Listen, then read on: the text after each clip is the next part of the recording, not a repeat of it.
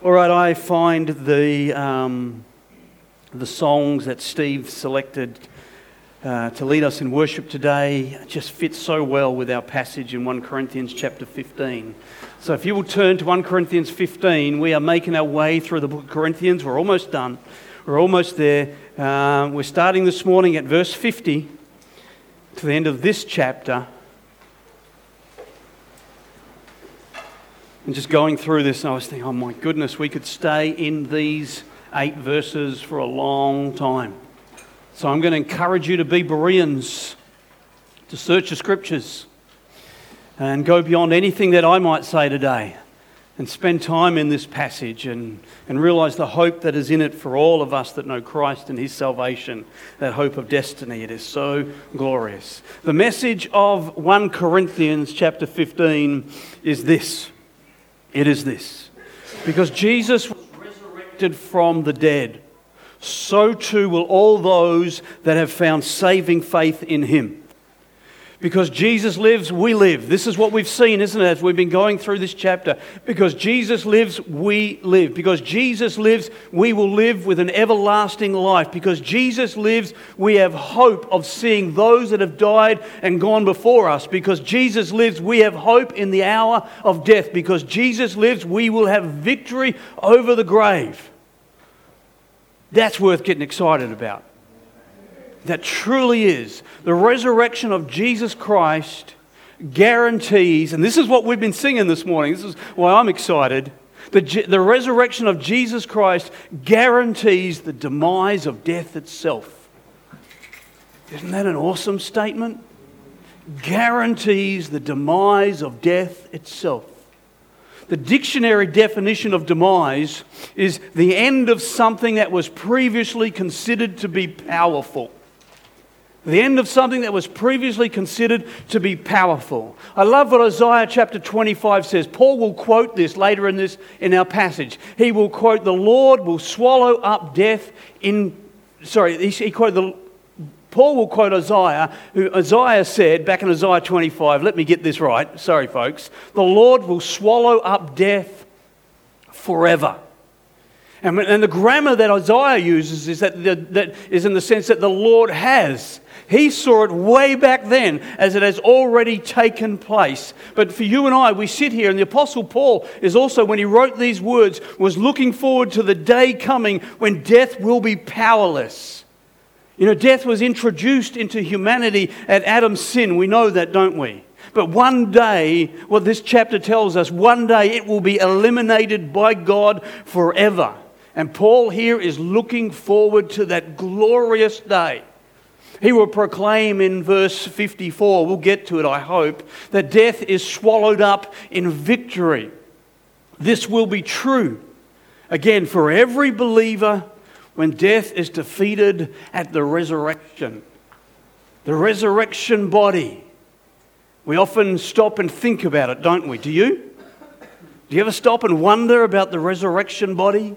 We often go back to resurrection morning when Jesus was raised from the dead and we look at Christ and we look at the things that was happening in around him. We see Jesus Christ appearing. We see Jesus Christ here, there. We see him resurrected in this glorious body, you know. And we will one day, one day likewise be glorified. It's not a resuscitated body. Don't think that. It's not a resuscitated body, it's a new order of life where we will live forever. It's a new order of life and existence where we will never die. Sigmund Freud, remember that guy? He said a now often and famous quote when he said, And finally, there is the riddle, the painful riddle of death, for which no remedy has yet been found, nor probably ever will be found. What a hopeless statement that is, isn't it?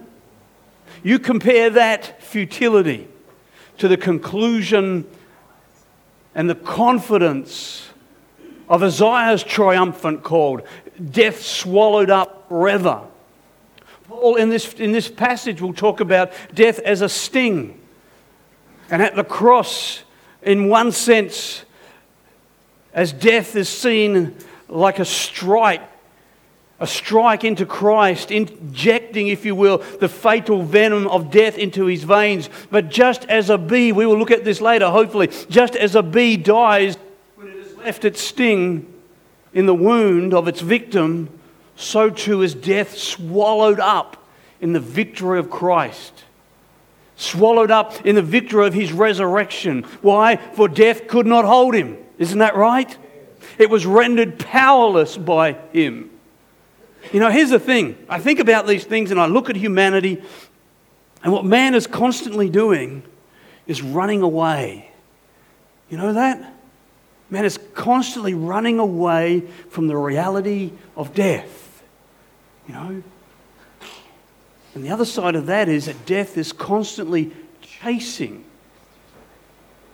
And sadly, men are being overcome by their own mortality. I mean, I work in the aged care industry. And it amazes me that we can go through life denying the existence of death. Isn't that amazing? You know, not wanting to face the reality of it, but it's looming, it's there all the time, you know, all the time. And I see it so often in the aged care industry where, you know, as, as, as, as, as, as a person's mortality looms ever present upon the horizon of their life, it can become so overcoming. The mortality becomes something that is so fearful to them, you know. And mankind has, has always, always struggled with that. He's always feverishly searched for some elixir of youth. Haven't you noticed that? Throughout all the generations of man, throughout all of the different cultures, you know, and throughout all of the mythology that's developed, there's always this search within the heart of man for some sort of elixir of youth, some way to outrun death where mankind can make it himself. I thought I'd sit down and just have a look at the latest couple, you know, last night before I went to bed, you know. Right now, this is one of them one of the fanciful hopes um, of mankind. And that is today, people believe to outrun death that they are going to, well, they're going to save themselves. They're going to win this race by saving a digital copy of, the, of themselves. They believe that we're able to gather who we really are, the sense and the essence of who a person really is, and save it onto a hard drive. And then at the body's demise, to be able to download that onto some form of avatar, hence obtaining immortal life. You see, that's, mm, I don't know. It's out there, yeah certainly out there, you know. That's a scam. It's more than a scam because people are believing in things like that. You know, science is trying to move in that, that direction. You know, and the, and the hope is this. This is the hope, right? This is, the, this is the craziness and the futility of it all. They're looking forward, thinking as mankind advances, you know, there will be ever increasing um, new models of this avatar. Just like we're always looking for that new car and the new things and the new abilities and the new capacities that cars can do. You know, I'm still driving in my, two, my 2008 model, you know. Sometimes I get into your cars and your cars are doing things that my car never imagined. But that's how man thinks now. We will one day be doing things that could never possibly be imagined because saved somewhere in this world on a hard drive is the essence of who you are. That is folly. Absolute folly is another idea that's running the, running the, running the, the routine at the moment, you know. Scientists uh, today speak of one day creating or perfecting an enzyme that will repair the human body at the molecular, molecular level. And it, it ultimately will halt the aging process. I mean, the simplest way to look at it is that every one of you will have your own molecular repairman with his toolkit and his belt around him, running around inside your body, repairing your molecular structure to stop aging so that you can live forever. Every generation of man, isn't that right? Every generation of man has proposed that there must be a way There must be a way. Immortality will be ours. And they strive and they struggle. The pursuit has always gone on. But what happened is the grave keeps claiming them victim. And they refuse to see. They refuse to see that the solution, which is always before their eyes, is not in our own ability to devise a way but the answer to it all, as it always has been, is in the person of Jesus Christ. Before the time of Moses, Job understood this hope. Job, I love uh, verse 25 of chapter 19. You know this. When Job would say, For I know that my Redeemer lives and he shall stand at last upon the earth. After my skin is destroyed, this I know. This I know that in my flesh I shall see God, whom I shall see for myself, and my eyes shall behold and not another. And he said this Oh, how my heart yearns within me.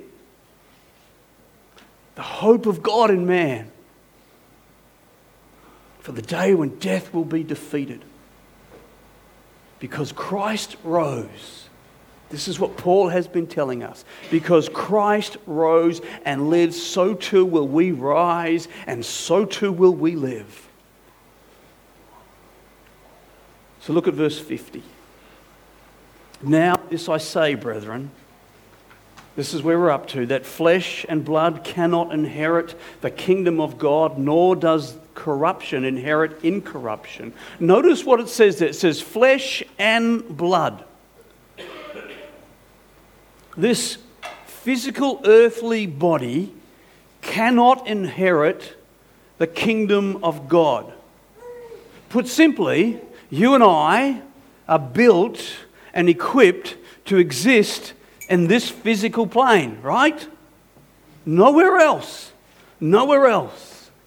You know, since, since I was a child, I've been captivated with the story of uh, the Titanic. Always have done, you know.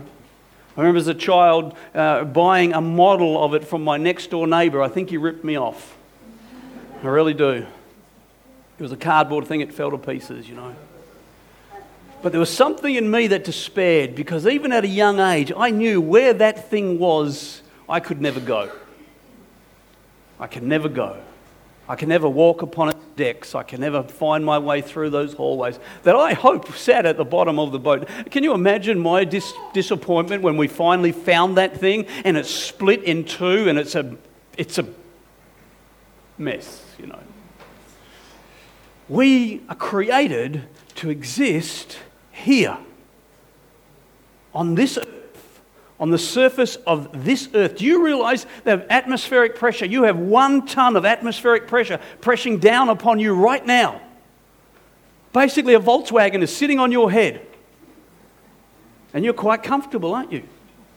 You're quite comfortable. Let me give you an example here of, of just the, just the, the, um, uh, the absoluteness of our place here on this planet when you talk about atmospheric pressure. Your body is divine to, designed to cope with that. God put us here so that we could cope with one ton of atmospheric pressure pressing down upon us without even being aware of it. But here's the thing if you were unfortunate enough to find yourself in the vacuum of space, without a spacesuit and without a, without a spaceship, you know, you would quickly notice This would be really quick, by the way. You, know. you, you, would, you, would quickly, you would quickly notice that you were starting to blow up, to blow up. You know why? Because the small pockets of air that are trapped inside your body now are being freed from the pressure of the atmospheric pressure that you were created to design and live in. And, and all of a sudden, it will start expanding, and you will start to expand your eardrums will immediately rupture, and all sorts of other things will start to, you know, it's not going to look pretty. It's not going to look pretty at all. And since gas, we are told, escapes from liquid much more easily at lower pressure, the liquid in your body, and we are mostly liquid, aren't we? We know that. The liquid within your body is going to start to boil. Can you imagine? You might even get a sense of this if you were suddenly dropped outside of your spaceship in space. You might get a sense of this because immediately the, the, the saliva on your tongue is going to begin to boil. Imagine that. It's going to boil, you know. You know. But there's some good news. As I said, it won't last long, you know. Yes, you're swelling up. You won't actually explode. Uh, do you want to know this stuff? You won't actually explode because, you know, your skin has great elasticity, you know. So you will blow up pretty quickly. But I guess the best news is you won't survive long enough to realize that the blood in your veins is boiling. You won't survive that long. Again, no more details of that. But you and I, in our present state, are designed and fitted for this physical world.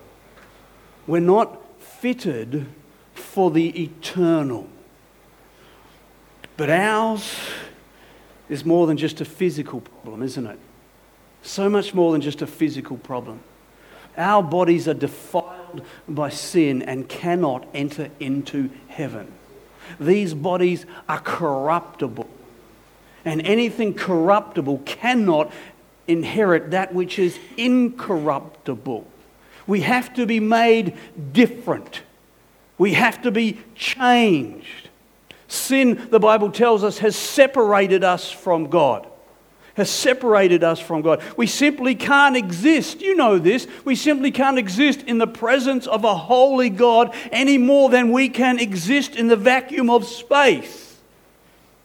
If we're going to go there, if we're going to go into the presence of God, these bodies need to be changed.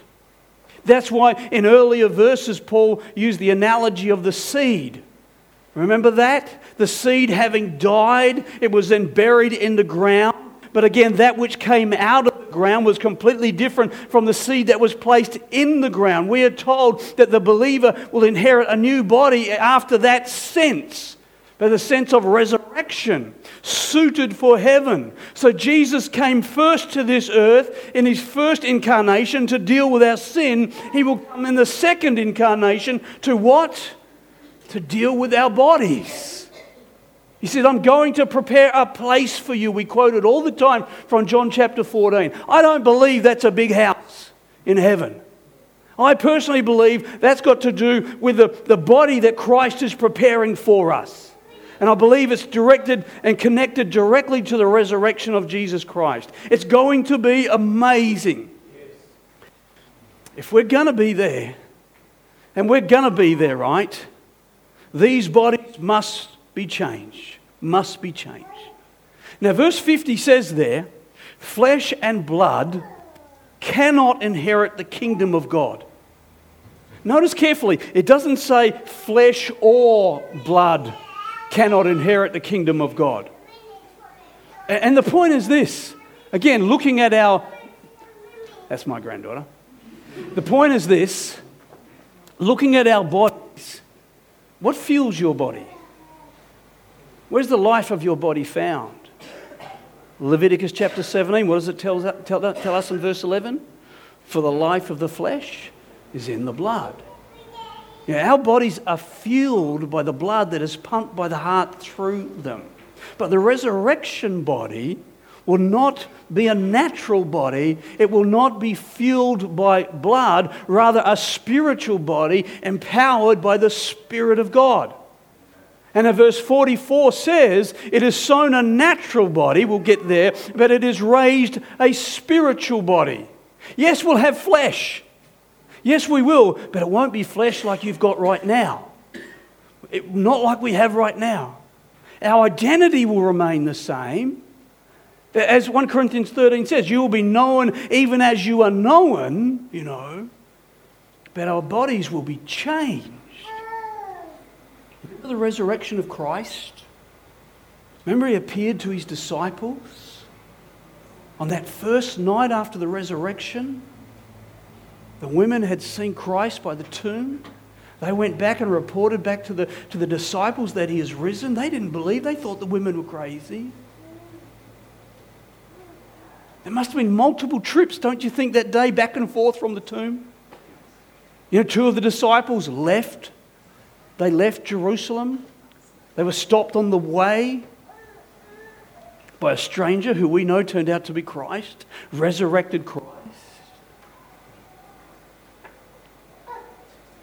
But that night, that night, the disciples are gathered together in that upper room, wherever it was, and Jesus suddenly appears to them.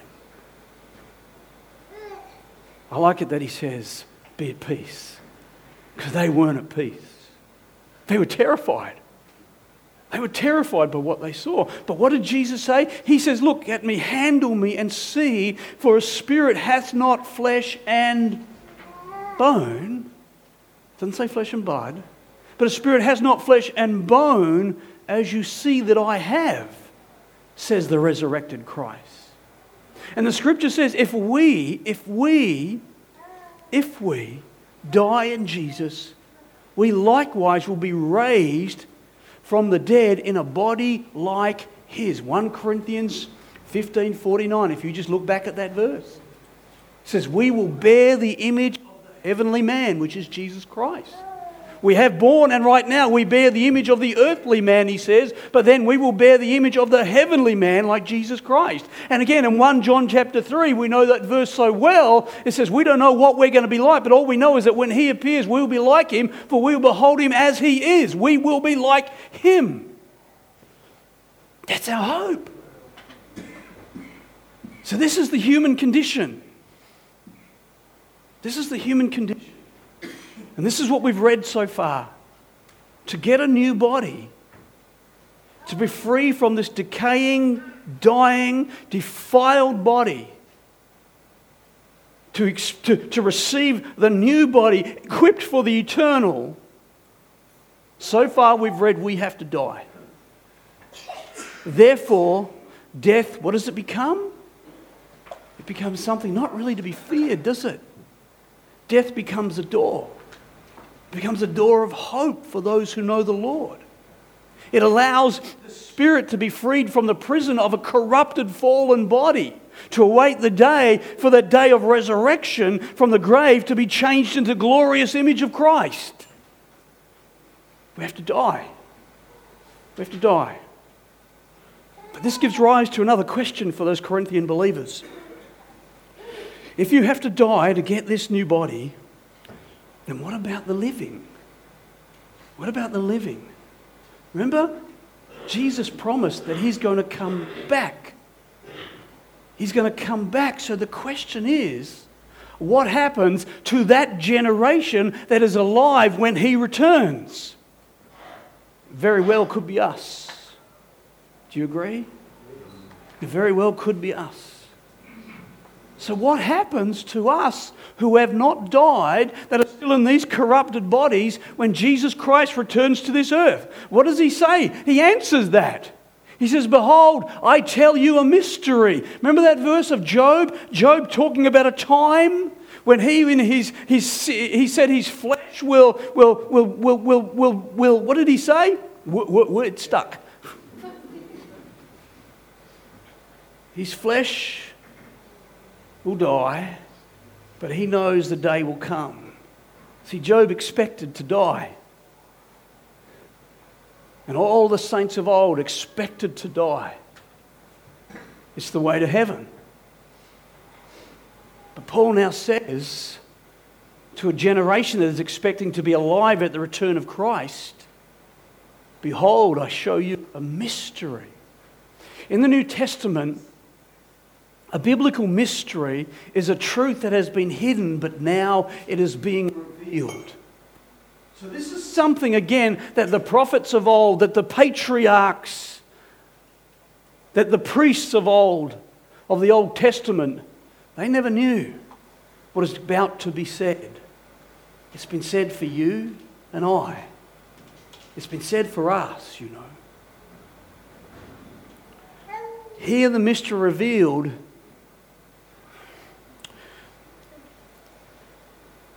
that there are those that expected to go to the grave without exception.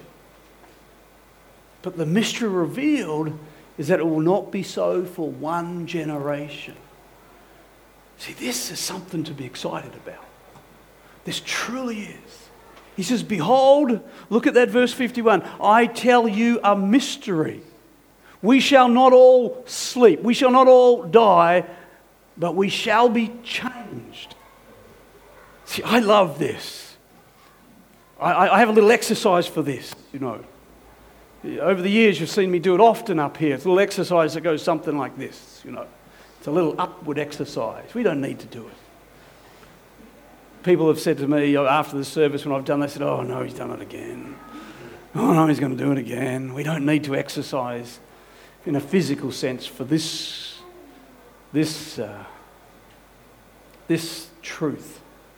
I get excited about this. Behold, I tell you a mystery. We shall not all sleep, that is, die, but we shall all be changed. Think about it. Not every believer will pass through death. You're sitting in this room. You may not die physically. Again, can you think about that? No final sickness. Who has stood at the bedside of someone you loved that is in their final sickness? The disease or whatever it is that's taken their life. What a traumatic experience. No final sickness.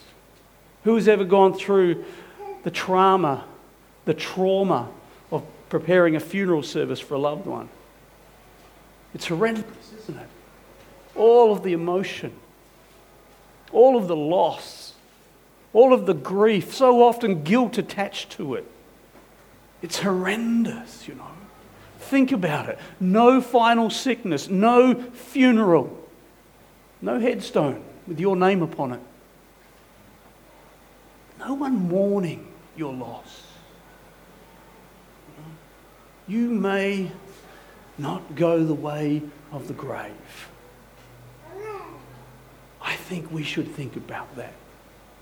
But rather, he says here in verse 52 in a moment, in the twinkling of an eye, at the last trumpet, for the trumpet will sound, and the dead will be raised incorruptible, and we shall be changed. We all know 1 Thessalonians chapter 4, don't we? It rings very familiar to what Paul is saying here. I'll just quickly read it. You can turn there if you like. 1 Thessalonians chapter 4. I want to start in verse 15. For this we say to you by the word of the Lord, that we who are alive and remain until the coming of the Lord will by no means precede those who are asleep. For the Lord himself will descend from heaven with a shout, with the voice of an archangel, and with the trumpet of God, and the dead in Christ will rise first. Then we who are alive and remain shall be caught up together with them in the clouds to meet the Lord in the air, and thus we shall be always with the Lord. Dead or alive, we will be changed. And notice how we're going to be changed. In the moment in the twinkling of an eye, at the last trump, the trumpet of God shall sound, the dead shall be raised incorruptible, and we shall uh, be changed, we that are alive. See, this is not describing a process, it's describing an instantaneous recreation. When, when in a moment, that word moment that is used there is the Greek word atomos. We get our English word atom from it And it carries with it the idea of something that is so minute that it cannot be divided. And so it's describing the shortest conceivable quality of time that cannot be divided. In a moment, in the twinkling of an eye, not a wink, not a wink, but can you imagine the flash of light hitting the surface of somebody's eyes? Scientists tell us, have established that the blink of an eye takes one thirtieth of a second. Do you want to time it? Ready? Everybody, let's go. One thirtieth of a second. That's a wink. But the twinkle of an eye takes place at the speed of one ten thousandth of a second. In that instantaneous moment of time, you and I, Christian, will be changed. Jesus will come in the clouds above this earth and he will call us home. We will be taken by force, in a sense, from this earth. He's redeemed people to be with him. He says the dead will rise from the graves first to receive their resurrected bodies, and the living saints, you and I, if this happens for our generation, will instantaneously be changed, and we will all go together to meet the Lord in the air, and there we will be with Him forever. That's our destiny. Would you think about it? Would you spend time ruminating on this? If you would, you will get excited. You really will. In that moment, think about it again. Believers all over the world going through life following Christ. Many of them living in the fullness of Christ's provision. Many experiencing the wonderful, the wonder of God's blessing. But also, think about this there will be many that will be struggling. Many believers suffering, many believers stressed, many believers despairing. It's a reality, isn't it, in this world? Many being persecuted for their faith. Right now, as we speak, and even then, it will be the same. Some in the grip of places like where I work, some in the grip of dementia, some suffering from mental illness, some, you know, in the depths of depression. I don't want to focus on those things, but that's going to be the reality. Some of them on their very deathbeds with but a breath left. But before that breath, is expelled in that moment, in that next moment, they, with all of us, will be in the air with Christ in glorious new bodies. Can you be excited about that? No more trial, no more pain, no more suffering. Perfect, higher, even above the, the, the, created angelic beings, glorified in the image of Christ. Think about it. You know what I believe?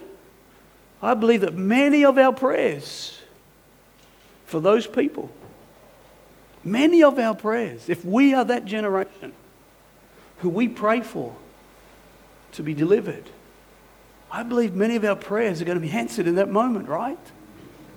Isn't that right? What a wonderful hope.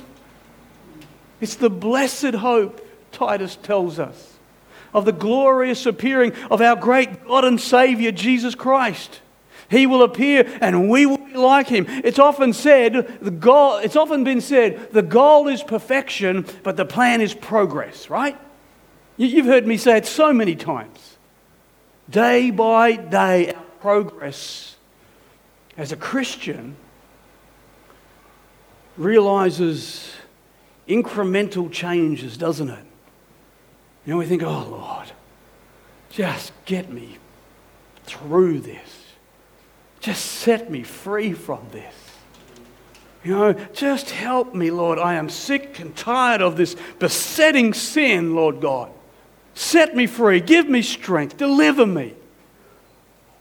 You know, and often in hindsight, you know, after, after 5, 10, 15, 20, 30, 40, 50, 60, I know people that have been serving the Lord for 70 years they'll look back and, and they'll see, oh, yeah, look how far the Lord's brought me. Look how far the Lord has changed me. And we're taken to Corinthians, where Corinthians you know, we have been changed from glory to glory. As we behold his glory into that self same image, the image of Christ, day by day, but the progress is incremental, isn't it? The plan is progress but the goal is perfection. We long for real change, don't we? Real change. And we want to see this corruption put on incorruption. It's coming, brothers and sisters. It's coming for all of us. It's been a good while, hasn't it?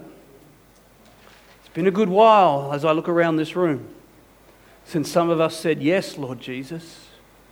Be my Lord, be my Savior. Forgive me of my sins. Come into my heart. Fill me, lead me, direct me in the ways of righteousness. Help me to live this life upon this earth. And we look up at Jesus every day as we take up our cross and we follow him. I know I'm repeating myself over and over again, but the time is coming. The day is coming. Very soon, I believe, when the last trumpet will be sound and we will be gone. Gone. For this corruption must put on incorruption, and this mortal must put on immortality. You know that word put on there was commonly used for someone putting on clothes, putting on garments. Our redeemed spirits will put on redeemed bodies, and we will then be, here it is. This is the, this is the goal. We will then be complete. Complete. Our redemption will be complete.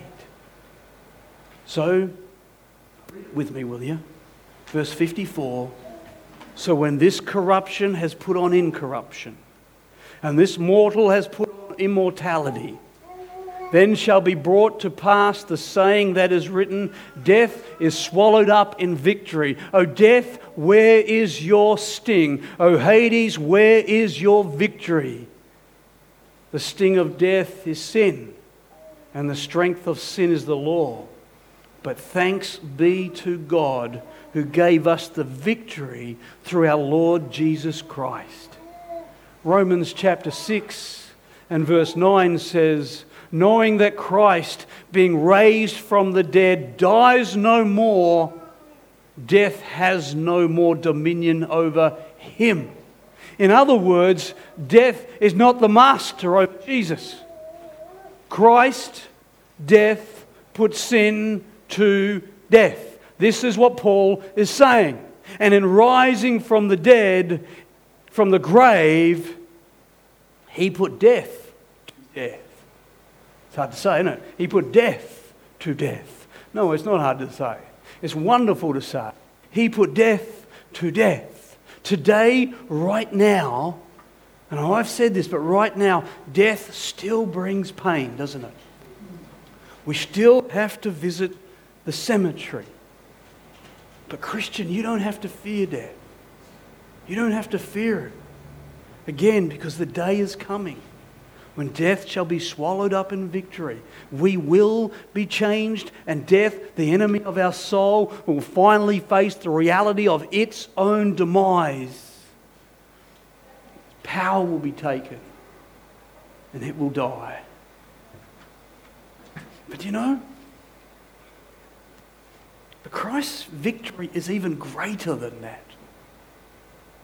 He, just, he doesn't just halt the death process. He doesn't just stop its effect upon our lives, but He takes back from death all its previous victories. Jesus will go back through all of the ages of humanity and all of those that have found saving faith in Him, and everything will be restored to its wonderful redemptive glory everything. So he just doesn't defeat death, he destroys it and then takes back every victory that it's ever had in the history of humanity. That's why we will read in the end of Revelation, and the former things will not be remembered. In a new heaven and a new earth. And that is why he says here, O death, where is your sting? O grave, where is your victory? I think he's quoting from Hosea there. But you know what? O death, where is your sting? O grave, where is your victory? You know what? It's a taunt. It's a boastful taunt. That's what Paul is doing here. As, as, as I began saying, when a bee stings you, it leaves a sting, sting, its sting in the victim, and it only can sting once. Do you see what Paul is saying here? Oh, death, where is your sting? He's asking death a question. It's a taunting question, and I will end with this this morning. Paul is looking into the face of death with no fear And with a taunting question, he's asking it, Where is your sting? Death can only answer one thing. Only one thing. Death can only say this My sting was put into Christ, into Jesus Christ on Calvary's Mount 2,000 years ago. And he can only say to you and I, because it went into him, it cannot go into you. It cannot go into us. It's the only answer that death has at the moment. And the day will come when it cannot reply because it will face its demise. Do you remember what this book was all about? Do you remember what this chapter was all about? This chapter was written because there were believers then that were doubting the resurrection. They didn't believe in the resurrection. They said to Paul at the beginning, There is no resurrection. You know what he says to them at the end?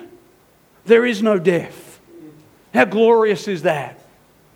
There is no death. Can you say it with me?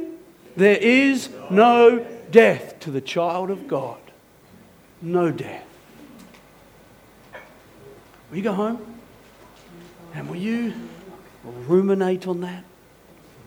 Will you think about that this week? Will you get excited about that? Will you share that with someone? Will you tell someone in your family? Someone that you love? Someone that's struggling with the reality of this life and, and someone that is worried about the consequences of their life and where they may be going? Can you tell them there's only one really important thing? And that is victory in Jesus Christ. Sin and death have been defeated. Let's pray. Father in heaven, I know there's so much more depth to this passage. There's so much more that needs to be said. But Lord, I pray that you would ignite our hearts today. And not only us, but wherever the child of God is in this world. When the lie of the devil and his hatred for humanity blinds their heart and their mind about temporal things and consumes them with concerns for this world for them and for us, Lord. Would you remind us that we are only passing through? And would you remind them, Lord? Would you remind us, Lord, that our heads should be lifted high, knowing that our Savior is coming and that a trumpet is going to be sounded. And in the moment, in the twinkling of an eye, the dead in Christ are going to rise first, and we which are alive and remain will be caught up together, together with them into the air. Remind us of this promise, Lord. Remind us every day, Father, that today could be our day. How glorious it is, how wonderful it is. In Jesus' most precious name we pray. Amen. I think that's worth worshipping God for, don't you? Let's, let's do that together.